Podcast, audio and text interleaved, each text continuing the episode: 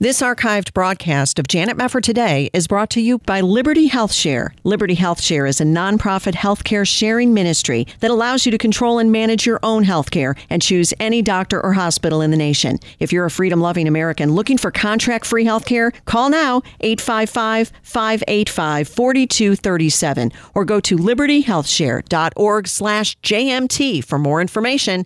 libertyhealthshare.org slash JMT. This is Janet Mefford today. Our confidence is in Christ alone. Are we going to stand with God come what may? If the Word of God says it, I believe it. And that's the way it is. And now, here is Janet Mefford. Can you believe it has been 19 years since 9 11? It's incredible. I think with everything we've been going through as a nation in the last several months, it has given us a real period of reflection to say, and I've said this on several occasions, boy, at that particular point in time when those airplanes hit the Twin Towers and we heard about what happened at the Pentagon with the crash there and all the people killed, and then Sh- Shanksville, Pennsylvania, and the crash of Flight 93 there. It was such an unnerving day, and you'll remember it as well as I do. Anything was possible. And it seemed like the worst thing that had ever happened. And yet, 20 years later, it could arguably be a period of time that is even worse. Now, I am not saying this to be depressing. I'm not saying this without any hope because there is hope. I still think there is hope for the United States and I think there is hope for the world because of Jesus Christ. But I just want to go back in time briefly before we wander into the days in which we're living now so we will never, never, never forget. It's 8:52 here in New York. I'm Bryant Gumbel. We understand that there has been a plane crash on the uh, southern tip of Manhattan. You're looking at the uh, World Trade Center. We understand that a plane has crashed into the World Trade Center. We don't know anything more than that. We don't know if it was a commercial aircraft. We don't know if it was a private aircraft. We have no idea how many were on board or what is what the extent of the injuries are right now. I literally, I was waiting at a table and I literally saw a, it seemed to be like a small plane. I just heard a couple noises. It looked like it like bounced off the building, and then I heard a, I just saw a huge like ball of fire on top. Today, our fellow citizens, our way of life, our very freedom came under attack in a series of deliberate and deadly terrorist acts. The victims were in airplanes or in their offices, secretaries, businessmen and women, military and federal workers, moms and dads, friends and neighbors. Thousands of lives were suddenly ended by evil, despicable acts of terror. Uh, we contacted air traffic control. They are going to handle this as a confirmed hijacking, so they're moving all the traffic out of this aircraft's way. Okay. Uh, he turned his transponder off, so we don't have a definitive altitude for him. Uh, we're just going by, they, they seem to think that they have him on a primary radar. They seem to think that he is descending. Is that American 11 trying to call? Buddy, we have some planes. Just stay quiet and you'll be okay. We're turning to the airport. And uh, who's trying to call me here? American 11, are you trying to call? Nobody move. Everything will be okay. If you try to make any move, you'll danger yourself and the airplane. Just stay quiet. Yeah, hi. Uh, I'm on the 106th floor of the uh, World Trade Center. We just had an explosion on the like 105th floor. The 106th floor? Yes. 106, okay. Um, we have a conference up there that's about 100 calls up here. What is your last name? H-A-N-L-E-Y. H-A-N. We have smoke and it, it's pretty bad. This just in, you are looking at a, obviously a very disturbing live shot there. That is the World Trade Center, and we have unconfirmed reports this morning that a plane has crashed into one of the towers of the World Trade Center. The plane was coming in. I, I noticed it a second before it hit the building. It looked like it, it was moving slowly, and it lined itself up to hit the building directly. The doorman goes to me, wow, I never seen a plane flying so low. And we, we looked out at it, all of a sudden, boom, it, it, it seemed like it wasn't even real. What is your name? Okay, my name is Betty Ong. I'm number three on flight 11. Okay.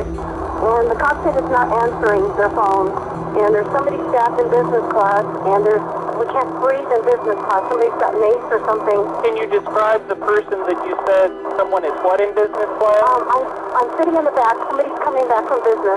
If you can hold on for one second, they're coming back. The Quran says very clearly in the Arabic language, Torhibuna. This means terrorize them. It's a command from Allah. My goodness, it's really hard to hear that year after year after year. And I always make sure to go back and play a montage like that every single year that I've been doing a show for the last 12 years. It's important for us not to forget because we can become complacent as Americans and believe that something terrible like 9 11, something unprecedented like 9 11, could never, ever happen again. And certainly we don't have it in the forefront of our minds that something worse than that could ever happen. Yet look where we are. Look where we are as a country. It strikes me afresh that we were attacked from without. Yes, it was from within because those hijacked planes were here in the United States, but they were from Islamic terrorists overseas who got into the United States. So, in that way, we were attacked from without. Today, we're being attacked from within. Think about this. Think about what's going on. The Clarion Project, for example, has this headline Decades after 9 11, America faces Hydra of terror. And they get into the shifting nature of terror since 2001. Going back to that terrible day, analysts warned that the war on terror would be like a hydra, that mythological beast that grew two new heads for every one that was cut down. This analogy looked at two particular factors. More Islamist extremists could and would be radicalized with every successful attack, making the war on terrorism unsuccessful unless it was supported by a similar ideological war. And yet the ideological war never came. In fact, nearly two decades after 9 11, the U.S. is still struggling with making preventing violent extremism and countering violent extremism programming effective. Secondly, analysts predicted that there would be no putting the genie back in the bottle once the world had seen the devastation a band of, as they call them, cave dwelling extremists could pull off. 9 11 and Osama bin Laden became a calling card, activating extremists and inspiring the next generation of anti American radicals. Moreover, what started off as a war on terror against Al Qaeda in Afghanistan has clearly failed. 19 years later, the Taliban still wields enormous power and destruction, and the U.S. has acquiesced to meet them at the diplomatic table. It's true that ISIS has been significantly diminished, at least in Syria and Iraq, yet we are far from where we thought we would be in defeating militant Islamism. We are still heavily involved in fighting outright Islamist terrorists. At the same time, softer Islamists have shapeshifted and secured traction through intersectional alliances with other Marxist ideologies and victim groups. In short, the Hydra is proving to be skilled at camouflage and deception and particularly clever at using Western values against itself. All you have to do is look at the squad Ilhan Omar and Rashida Tlaib. Look at what is going on. Keith Ellison in Minnesota. What is going on? The Muslim Brotherhood able to make incredible inroads into the federal government under the rule and reign, shall we call it, of President Obama. How do we get rid of that? When you have Western values that encourage openness and tolerance, how in the world do you fight an enemy when you have to look at the enemy and say, openness and tolerance? We were taught we have to be open, we have to be tolerant. And listen to this Ilhan Omar just had this to say. This was from CNSNews.com. She sent out a tweet just a few days ago saying that Muslims are voting and running for office in this election to combat this administration's hateful anti Muslim policies. Hateful anti Muslim policies. When we talk about what the left loves to refer to as a Muslim ban, folks, that's all about terrorism and keeping the United States and its homeland safe, which, by the way, was the given reason that the Department of Homeland Security was established in the first place. But she put out in this tweet Muslims aren't waiting for bigots' permission to exist. We are running for office and casting our ballots to combat this administration's hatefully anti Muslim policies and push policies that elevate all who have been left behind. When you have an enemy within, what does that do to your ability to keep your country safe? I am not calling Ilhan Omar a terrorist. I am not calling Rashida Tlaib a terrorist. What I'm saying is there is a big difference between some of these tactics of people who are like minded. in the Islamic world. You had the bin Laden wing. You had Muhammad Atta and his band of terrorists getting into those airplanes and driving them into American buildings and killing almost 3,000 Americans in one single day. That was going on. But now you have Muslim Brotherhood Islamists who are also determined to destroy Western civilization, but they want to do it from within. And the question is, will they succeed? We're going to come back and talk about it here on Janet Mefford today.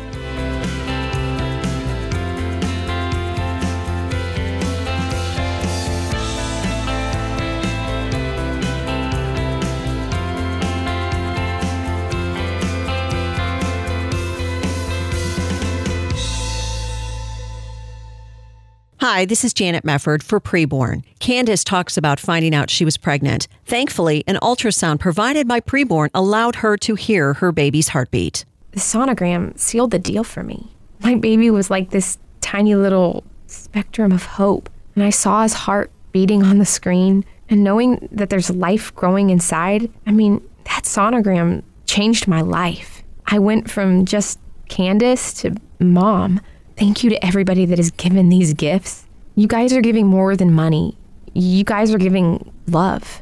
Preborn has 10 centers that do not have ultrasound machines. Would you make a leadership gift and sponsor a machine today? These life saving machines cost more than most centers can afford. Your tax deductible gift of $15,000 will place a machine in a needy women's center and save countless lives for years to come. To donate, call 855 402 BABY.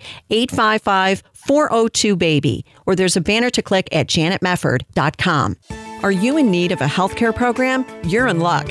As a member of Liberty Health Share, you're part of a community that comes together to share their medical expenses. You can sign up throughout the year with membership starting as early as the following month, and there are no contracts or commitments. Programs start as low as $349 per month, and there's no network, so you can choose your own doctors and hospitals.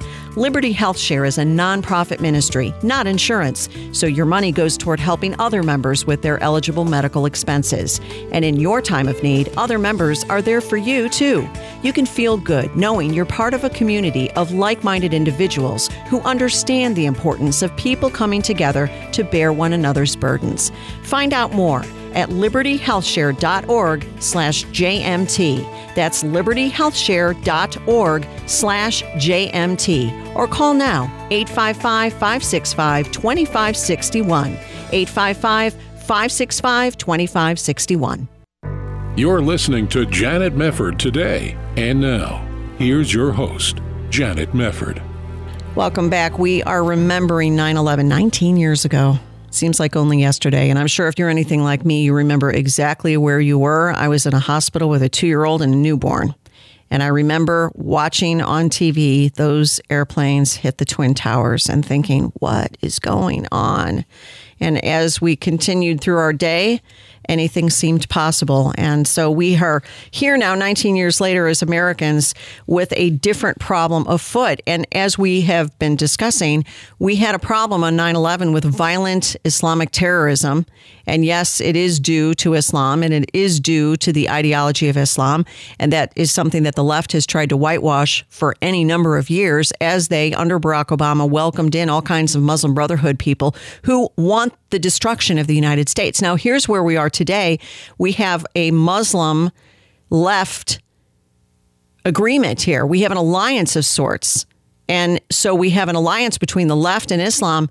They're loving it because they have the same enemies. They want the same thing, the destruction of the United States. And I'm not saying every single Muslim. I, I, do want to give that caveat because not every single Muslim wants to destroy the United States. But those who are on board with the Ilhan Omars of the world certainly don't like the United States and they do want to destroy it from within. Listen to this story. Robert Spencer wrote about this from Jihad Watch over at Front Page Mag. And it was all about how the Iranian Ayatollah, Lotfallah Dezhkam, the the head of you know Iran's religious faction is thrilled about the recent riots in the United States. He gave this sermon recently saying the shout of the Iranian nation is being heard from the mouths of the Americans themselves death to America because that is what they're chanting out at certain places in the United States death to America. These are Americans saying this.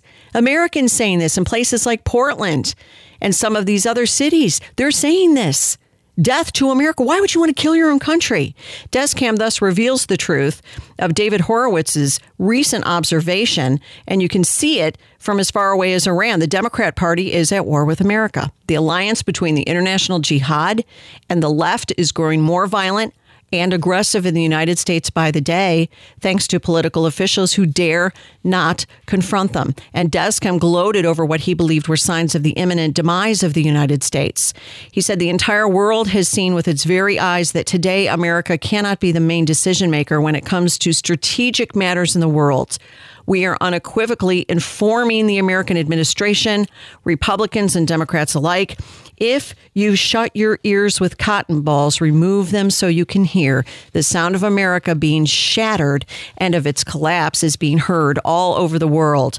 The shout of the Iranian nation, which has been leading the fight against America for 40 years, is being heard from mouths of the Americans themselves. Death to America. The crowd was thrilled. They responded with that ever popular Iranian slogan, Death to America, Death to America. Do the leftist rioters in the United States also want to see the death of America? Nothing could be clearer. In their iconoclastic fury, they have targeted not only statues of Confederate generals and slave owners, but of General Ulysses S. Grant, who led the Great War to free the slaves, President Theodore Roosevelt, a progressive environmentalist, and of course the slaveholders George Washington and Thomas Jefferson, as well as the abolitionist Abraham Lincoln. And the message in all of this is clear. The left doesn't just hate the figures in U.S. history who perpetuated racial injustice or those who strove to establish a just society while holding slaves during a time when the moral evil of doing so was hotly controverted and quite unclear to many. The left hates the entirety of the history of the United States and its present day reality. The left is engaged in an earnest endeavor to erase that history and destroy that present. And look at all the other things that have been going on the wildfires in California, the uncertainty and the chaos surrounding this pandemic, and when will we be free, and these tyrannical governments keeping churches closed and making kids go to school, and these masks that don't work, and certain governors saying we will not open up fully unless there's a COVID vaccine. We don't even know if a COVID vaccine will ever be possible. So we've got that. We got riots in the streets and we've got chaos and violence and it goes on and on and on. And I have never seen so many people in this country looking at each other before as if to say what is happening? And isn't that reminiscent of how we all felt on 9/11 what is happening? What is happening? How many planes do they have what are their plans? Are they going to bomb us? Are they going to blow something up on the ground? Anything seems possible right now. That feeling is back. And I want to give you a word, a word here from the Word of God, because we have never needed to hear it more. I was reflecting and meditating, for example, on Psalm 46. God is our refuge and strength, an ever present help in times of trouble. Therefore, we will not fear, though the earth is transformed and the mountains are toppled into the depths of the seas though their waters roar and foam and the mountains quake in the surge. There is a river whose streams delight the city of God, the holy place where the Most High dwells. God is within her. She will not be moved. God will help her when morning dawns. Nations rage, kingdoms crumble, the earth melts when he lifts his voice. The Lord of hosts is with us, the God of Jacob is our fortress. Come see the works of the Lord, who brings devastation upon the earth. He makes wars to cease throughout the earth. He breaks the bow and shatters the spear. He burns the shields in the fire. Be still and know that I am God. I will be exalted among the nations. I will be exalted over the earth. The Lord of hosts is with us. The God of Jacob is our fortress. Now, this is the psalm upon which Martin Luther wrote his famous hymn, A Mighty Fortress. It's a wonderful psalm. You read it again and again and again, and you get more out of it every time you go through it. But here's what really strikes me about it we have a safe place, we have a glorious place that awaits us. And we have a God who is in control of all of this. What does God really want from us? He wants the same thing from us that He wanted from His people in the Old Testament. If you turn to me, if you repent, if you forsake your sin, and you will worship me, and you will put your faith and your trust in me, and you will renew your covenant with me, then I will be with you and I will reward you. This is what He said to the people of Israel. But today He says, Your security is in me. Nations rage, kingdoms crumble. We are not promised that this is all going to end well on earth. In fact, it will not end well on earth because Christ will return as a judge. He will return to judge the world in righteousness, and he will return for his bride. We don't need to fear that. But our job now, I really believe as Christians, is to be the best salt and light that we've ever been in our whole lives, to be totally sold out to Jesus Christ, because that's what America needs more than anything else truth telling, and they need the Word of God and they need the gospel of Jesus Christ. It's the only thing that can turn this country around, and we need to be in prayer as well. And as I close out the show, I want to play for you another montage of 9 11 because I want you to pray for this country and to remember what is at stake if the United States does not wake up and return to our Lord and Savior, Jesus Christ, without whom we can do absolutely nothing. So I want you to listen to this and pray for America.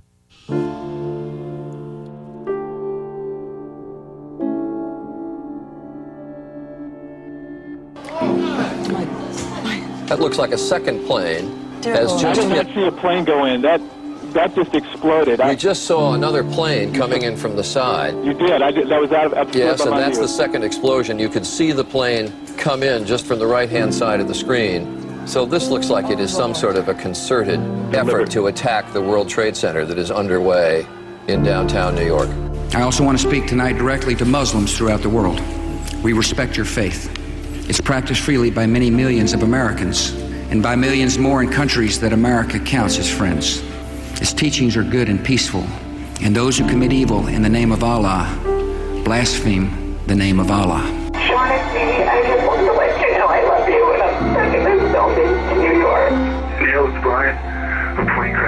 Crashed into the trade center. Now it's on fire, and I'm in it, and I can't breathe. The future must not belong to those who slander the Prophet of Islam. Islam is not our adversary. Muslims are peaceful and tolerant people and have nothing whatsoever to do with terrorism. Our enemy is not terrorism because terrorism is but a tactic. Our enemy is not terror because terror is a state of mind. And as Americans, we refuse to live in fear. Some Palestinians were taking to the streets in apparent celebration.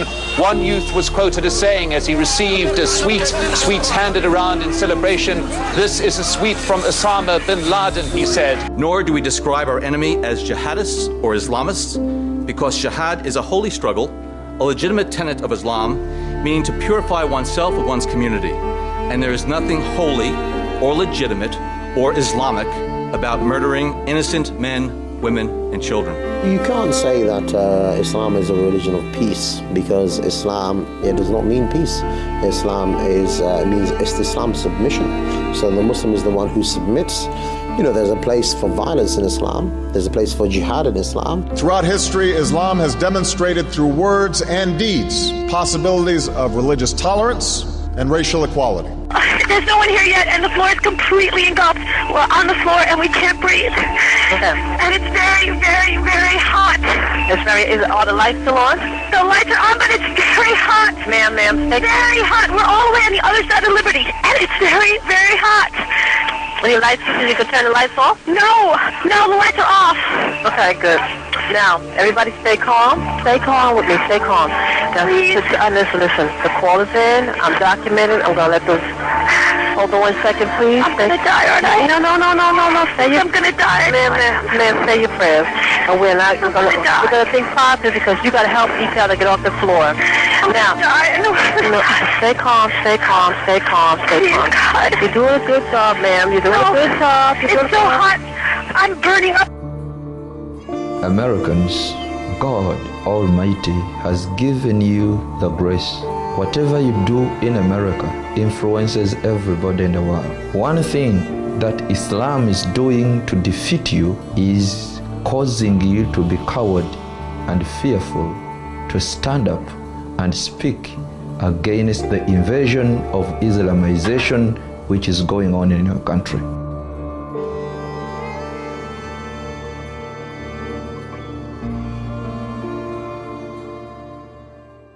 This archived broadcast of Janet Mefford Today is brought to you by Liberty HealthShare. Liberty HealthShare is a nonprofit healthcare sharing ministry that allows you to control and manage your own healthcare and choose any doctor or hospital in the nation. If you're a freedom loving American looking for contract free healthcare, call now 855 585 4237 or go to libertyhealthshare.org slash JMT for more information. libertyhealthshare.org slash JMT. This is Janet Mefford today. And now, here's your host, Janet Mefford. Welcome back. Well, blessed be the God and Father of our Lord Jesus Christ. According to his great mercy, he has caused us to be born again to a living hope through the resurrection of Jesus Christ from the dead. 1 Peter 1 3. Aren't those encouraging words? We do have a living hope, and that hope is in our living and risen Savior and in his unchanging word. And not only that, but our hope is a gift from God, not just a feeling. That's something we all need to remember when times are difficult. We're going to explore this topic a little bit more today with a woman who really embodies the gift of hope that God gave to us in Jesus. June Hunt, who is an author and speaker and founder of Hope for the Heart. She is host of two award winning radio programs, Hope for the Heart and Hope in the Night. And I am just delighted to welcome you back to the show. June, how are you doing? What a joy to be with you again. Um, wonderful. Thank you. Oh, so glad to hear that. These are days when I think a lot of people need more hope, maybe more than usual. Are you finding that from your listeners, June? Are you hearing a lot of that right now? I actually am. I, you know, in times past, there would be things going on in the world, but I didn't find it uh, impacting the program. This is the first time in in literally 25 years where it is poignant. Hmm. In fact, you know, Janet, um, I was going to be leaving town to actually sing at a funeral, not because of COVID, but I was driving like three and a half hours to, to the Houston area, and uh, I, I called my uh, co-host and I said, "Could could you could we just uh, play a tape because I'm going to have to get up at se- leave at seven in the morning." He said, "Oh June, oh June, the caller tomorrow. Uh, I, I just, I, she really needs help." And so I said, that's okay, no problem. So I just got up real, real, real earlier, and um, and this woman immediately started weeping. Hmm. I mean, and almost the whole, well, I'll say two thirds of the program, um, she continued to weep. She was from California, and she, her husband went into the hospital because of pneumonia and then he had a heart attack and then he died. Oh boy. And not once was she able, she said, I couldn't, I couldn't um, kiss his forehead. I couldn't uh, stroke his brow. And she was, she was weeping. And the, the worst of all, I think this is what got me. They later came out with a bag and they said, this is his biometer, mm. handing her his ashes, and she had not given approval. Oh, that's it, awful. It was devastating. I, I mean, I was so stunned. I said, "You didn't know this?" No, and she was, of course, just torn up. And he was the one who had ten years before drawn her to the Lord, and now she was having a crisis of faith. Even she said, "I just don't know I can have any hope at all in God anymore. I just, and um, in fact, she said, I've lost my faith. And I, and yet he again was the one who had drawn her. And so to, to, to the Lord Jesus Christ. And so, um, I, I, I thought it was horrific. I've never heard anything like this. I'd heard a, I, you know, I've, I've learned never to say I've heard it all. That's not true. But on this one, Janet, my heart broke for her. But then I, what I did is I said, well, tell me about him.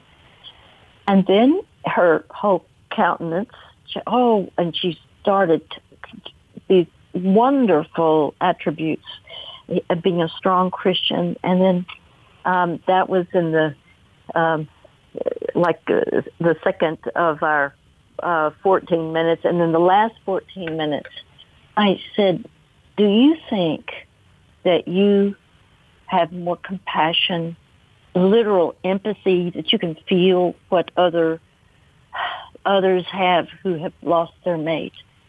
And she hesitated. She said, well, yes, hmm. yes, I know that to be true. And see, she had not been able to trust the Lord because of early abuse. I'm talking about serious childhood sexual abuse. And and so yet he was a healing agent for her for that for those 10 years. And so I said, "Do you think you have more compassion for those who are actually abused as opposed to saying, "Oh, bless your heart," kind of patting somebody on the head with sympathy? Empathy instead says, "I hurt with you." And compassion says, "I'll stick around until the hurt is gone."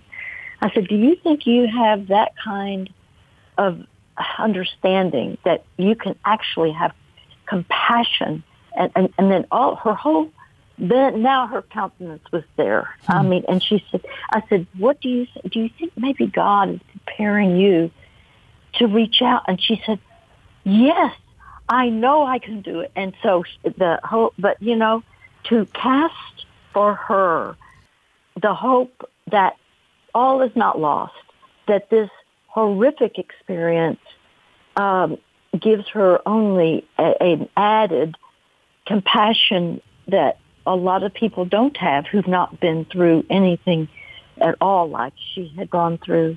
And of course, that's what we are told, and you know that very well, Janet, where we read that um, multiple places. It's like uh, all, and it's a strength. You don't start out with this scripture. All things work together for good. That that has to typically come later, and it had been uh, about only a month later when I talked with her. But the, the good part is God stretches our capacity for compassion that we would not have when we've gone through the dredges or we've gone through a crisis. And now we can weep with those who weep. We can hurt with those who hurt. We can mourn with those who mourn. So I, I, I will say that um, unlike any other time, this has been the most dramatic, and I say dramatic, it's been the most poignant uh, time where it seems so many have been so painfully impacted, uh, and it's been, it's kind of been going, uh, well, it's ongoing. Yes. And so uh, I know that you have to know that too. Oh, for sure. It, it, these are very poignant times, and you hear a story like that, and your heart just breaks. And especially Mm-hmm. what you've said just now the fact that this woman said, I think I've lost my faith. Mm-hmm. It seems like she hadn't lost her faith so much as she just needed to be reminded of what her faith is based on, and that's the living hope of Jesus Christ. And it's funny, as Christians, how easy it is to sometimes forget that a little bit when we're in the midst of a really tumultuous time in life. It's a good thing you were there, June, because that sounds like that's what she needed to be reminded about. You know, um, I'm also dealing with a 14 year old. I say dealing. Um, uh, all I know is here's now this 14 year old uh, through a different means. Uh, she was suicidal, and yet comes from a marvelous, loving father, mother. Uh, but uh, because of two deaths and now other things that have happened in her young 14 years. Um, and there was abuse early on. But the point is, um, I give, I, I, I, it is vital that we look at what has God said. And in times of people losing the hope, uh, and, and where they had it here and then they say, I, I, I, it's gone, you know. Well, I always love to remind people of um, Jeremiah twenty nine eleven, where it's God speaking. It isn't somebody else's opinion. God says, "I know the plans I have for you, plans to prosper you, not to harm you, plans to give you hope and a future." Yeah.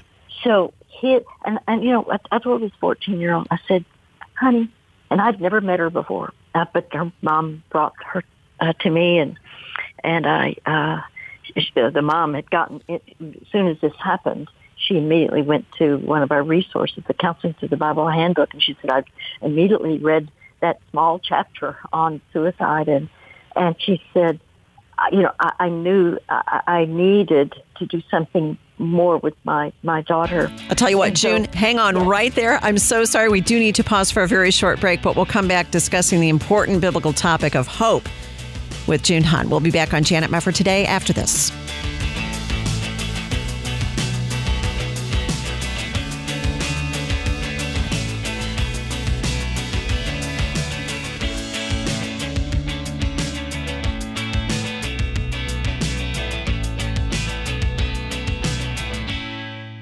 Did you know that over 18 million babies have been aborted worldwide since January 1st?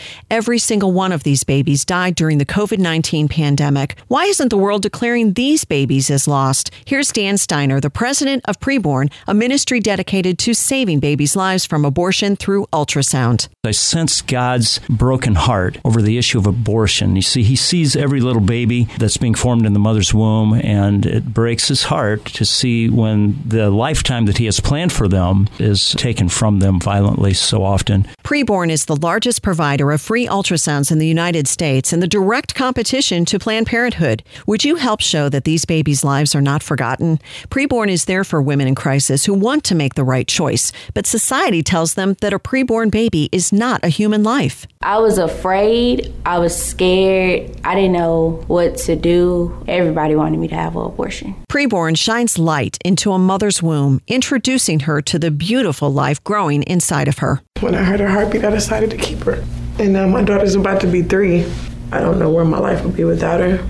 And that ultrasound changed everything for me. It really did. That made it all worthwhile to know that I was going to have a little blessing. The cost of one ultrasound is just $28, or five ultrasounds cost $140. To donate, just call 855 402 BABY. That's 855 402 2229. Or there's a banner to click at janetmefford.com. I'm going to keep my baby, and I'm going to be a great mom. Every baby's life is important. Would you please join with Janet Mefford today and Preborn in the Cause for Life? All gifts are tax deductible, and when you donate, you'll receive an ultrasound picture along with stories of other babies' lives that were spared. Call now 855 402 BABY, 855 402 2229, or there's a banner to click at janetmefford.com. You're listening to Janet Mefford today. And now, here's Janet. Psalm 39, verse 7 says, And now, O Lord, for what do I wait? My hope is in you. And I certainly hope and pray that your hope is in Jesus Christ, our living Savior. He is risen from the dead. He is Lord.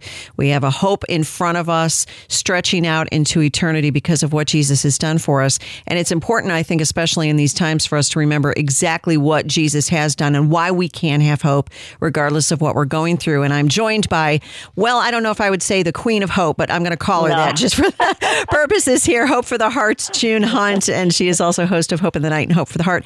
June, you were sharing a really touching story before we had to run to that really uh, you know, inconvenient break. I like to call them that sometimes. But you were talking about a young girl with whom you were working. Can you pick up that story where we had to leave it off? Yes, here, here is this attractive, lovely, uh, it's, you know, a sweet disposition, but she had already decided um, that she was, things were just too painful and she couldn't see beyond where she was. And um, her mom had read something in our material about, is there a plan? So she had already said, is there a plan? Had asked the daughter, and she said, "Well, I was thinking about knives or um, pills." And so, you know, this is something that you, if you have no idea that a son or daughter is that desperate in the heart, and they have a plan, now that makes it more serious. And so, what is important is to realize nobody wants to lose hope.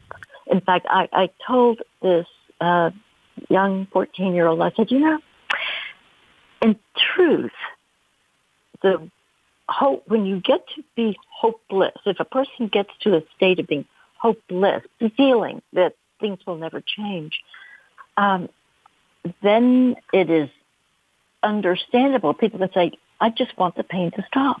Nobody says, Janet, they, they don't say, I want to commit suicide. I, I don't hear that language. I've never heard that language. It's always, I just want the pain to stop. Yeah. or I, I, I, I hate how I feel. I want things to be so different, but I can't see that it'll ever change. See, they can't see beyond. That is the value of Jeremiah 29:11 because when I shared that with this young gal, I said, I said, do you realize it's God who is saying to you, he says, I know the plans I have for you. Now, honey, I said, you don't know the plans, but he is almighty. And if he is almighty, which he is, he already has the ability to fulfill the plans he has for you. And it says, I know the plans I have for you, plans to prosper you, not to harm you, plans to give you hope and a future. I said, so he's got the future planned. And fact, I, I went on and told her, I said, when I was 16, I was a brand new Christian. And I, but I came from a horribly dysfunctional, painful family. And I could not see anything changing. And I mean, I knew my dad wasn't going to be changing, and that, that was the source of the pain. And so I was at the intersection, and you'll know this, at Mockingbird Lane and Central Expressway. and I thought, press the pedal, press the pedal, mm-hmm. press the pedal, I mean, all the way down, go over the overpass, and to on, and, and I, I, I thought, it'll all be over. It'll all be over. And then, but I'm rational too.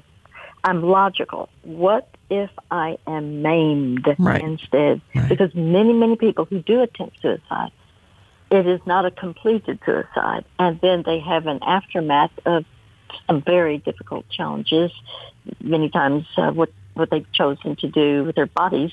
So the bottom line is I, I, um, I, I could not see. See, I didn't know scripture. I was brand new in the faith.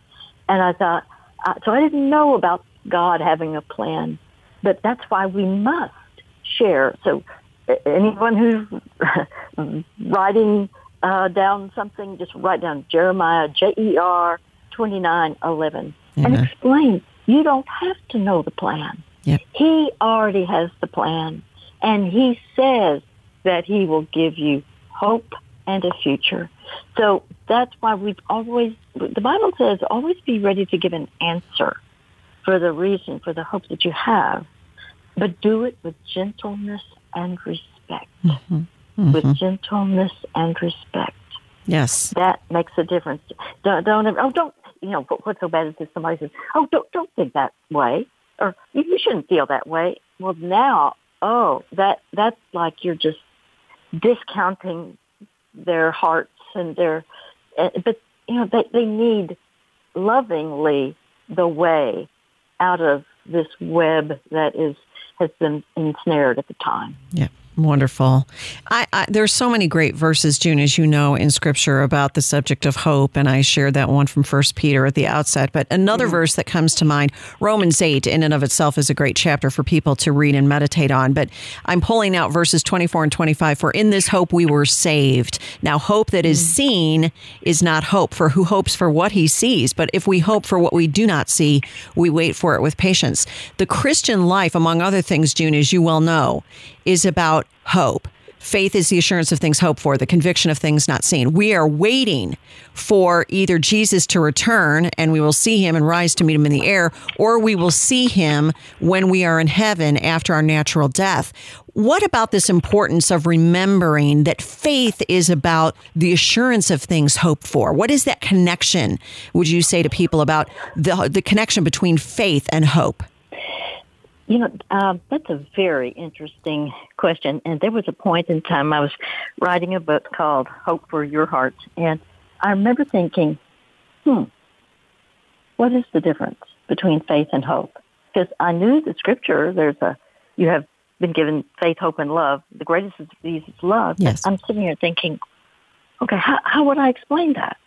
Well, um, in fact, I even asked at several times a group of pastors, and they they they could only give me a scripture, but they couldn't tell the difference. So this can be very helpful to some of us. They now they you know that they have to be different because First Corinthians thirteen thirteen says these three remain faith, hope, and love. But the greatest of these is love. So we know that there has to be some difference. They, they're not the same thing. And so the critical difference is this hope is based on an assured promise, whereas faith is acting on that promise. Good. That's good. Th- think about the Apostle Peter. He sees Jesus on the water. He's in a boat. He sees him on walking on the water, and literally, he Jesus uh, allows him to come to him. So the thing is, Peter had literally seen Jesus do miracle after miracle after miracle. So he, because of his words that had been put into him, he totally believed that whatever Jesus said was true. So the point is, his hope was based on what who, who Jesus was, because it says we have this hope and anchor for the soul, and talking about Jesus. So our hope is actually based on the person of Jesus and anything that's promised in the Bible from God. So hope was based for Peter on knowing that Jesus absolutely was faultless. Everything he said was true. So he stepped out of the water, and that's when his his stepping out of the water was an act of faith based on the hope that he had. Right. So again, faith is hope put into action. We have our hope in Christ, but faith is acting on that promise of whatever God has said, whatever the Word of God says, whatever Jesus says. Yes. And a wonderful way to remember this is by imagining a ship floating in the ocean, and there's an anchor that's uh, uh, off on the side of the of the ship. And by the way, have you ever seen Janet an anchor, a, a huge? You, you know how big they are. If you you've seen an anchor on a ship, Mm-hmm. they're huge. Yes, they are. But they're doing doing you absolutely no good. Th- that's not the point of an anchor. Right. The anchor has to be thrown overboard, and then when it's lodged on, you know, takes hold of the, on the rock, that's what holds you steady. Beautiful.